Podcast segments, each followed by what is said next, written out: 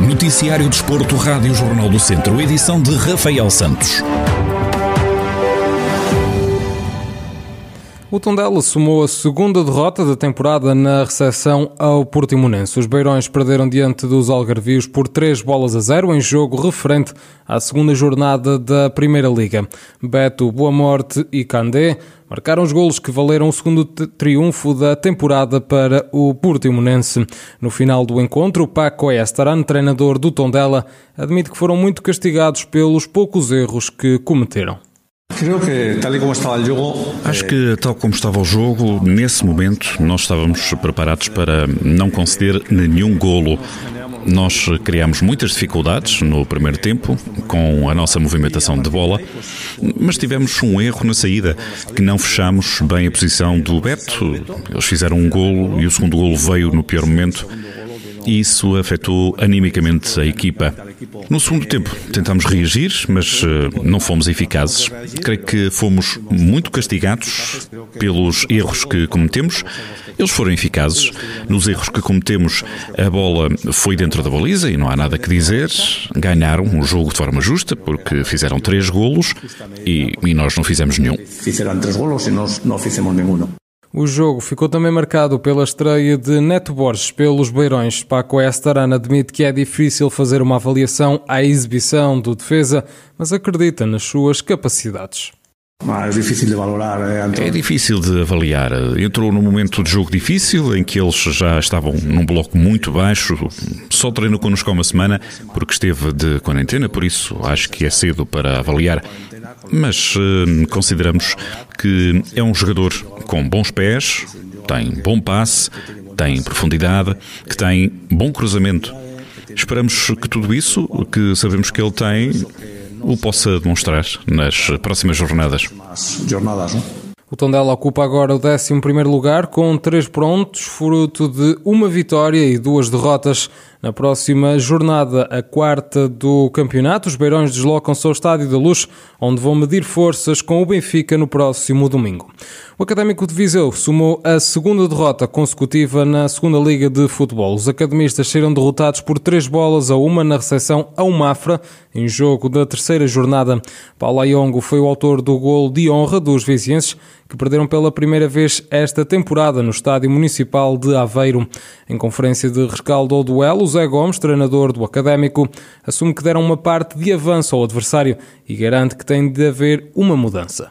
Acho que na primeira parte acho que não entramos em campo. Isto não pode acontecer. Temos de ser uma equipa muito mais equilibrada. Eh, não podemos só reagir depois de já termos sofrido. Tem acontecido, é, é uma coisa que, que vamos ter que mudar o chip rapidamente e eu, como líder, vou ter que encontrar eh, soluções para isso e vou encontrar soluções para isso, não tenho dúvidas nenhumas. Agora é, é ver aquilo que, que, que, que, não fizemos de bem, é perceber porquê eh, estas entradas no, nos jogos, porque não há justificação nenhuma, porque depois de, de, sofrermos a equipa até consegue criar, consegue fazer golos, consegue ter situações, mas não podemos dar, eh, não, não, não podemos dar 45 eh, minutos de, de avanço aos adversários, porque depois custa-nos, custa-nos e sai-nos do corpo. E é como eu digo, sou eu o líder, eu assumo a derrota. Aos adeptos, o técnico deixou um agradecimento e uma promessa. Queria só deixar uma palavra também aos nossos adeptos que vieram cá. Eh, é normal, estão insatisfeitos. Nós também estamos muito insatisfeitos. Nós também estamos muito insatisfeitos. Não é só quando ganhamos que e vamos lá e batemos palmas, também quando perdemos e fizemos questão de ir lá. Eles estão chateados e é só para dizer que nós também estamos chateados e vamos mudar esta situação o mais rápido possível. E agradecer-lhes mais uma vez por terem vindo a Aveiro. O Académico de Viseu soma 3 pontos e está no décimo posto da tabela classificativa da Segunda Liga. Até agora os academistas registram uma vitória frente ao Casa Pia e duas derrotas, uma delas frente ao Covilhã e a outra frente ao Mafra. A equipa de Zé Gomes entra em campo na próxima quinta-feira, dia em que vai a Chaves. Os franceses do Chambéry foram os vencedores do 23º Torneio Internacional de Handball de Viseu, que contou também com a participação de Benfica, Sporting, Tchaikovsky Medvedi da Rússia e ainda o Admar León da Espanha. Joaquim Escada, presidente da Associação de Handball de Viseu, garante que o feedback dos intervenientes no torneio é positivo.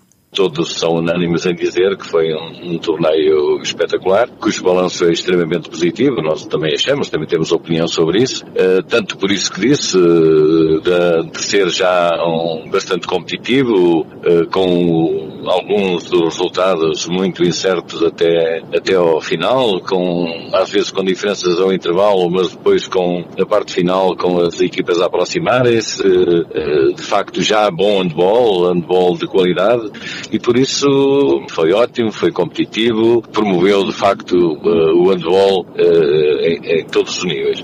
O responsável salienta o trabalho realizado pela organização do torneio, que permitiu que fosse realizado em total segurança. Em termos da organização em si, penso que o balanço também é muito positivo, extremamente positivo, mas aí eh, foi fruto de, de, uma trabalheira doida que todos os dias tinham que tentar alterar situações para que toda a situação do público, da segurança em termos do, do Covid, toda essa situação da saúde pública fosse garantida, aliás, como foi, eh, como foi novamente referido, que fomos de boas práticas, tivemos uma, uma organização de boas práticas também eh, relacionada com essa parte e por isso é, é ficamos eh, muito de consciência tranquila de, de termos uma organização de, de boas práticas e a tentar repetir no futuro.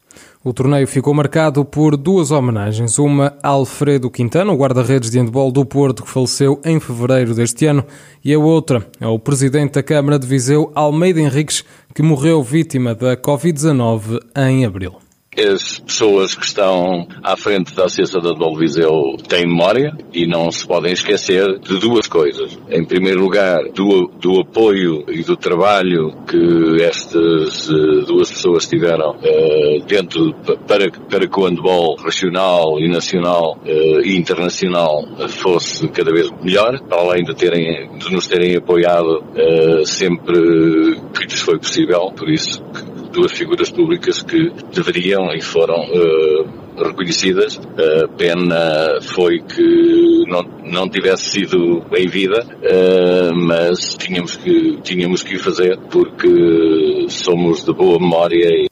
O Chambéry foi então o vencedor do 23º Torneio Internacional de Handball de Viseu, competição que já tinham vencido em 2018.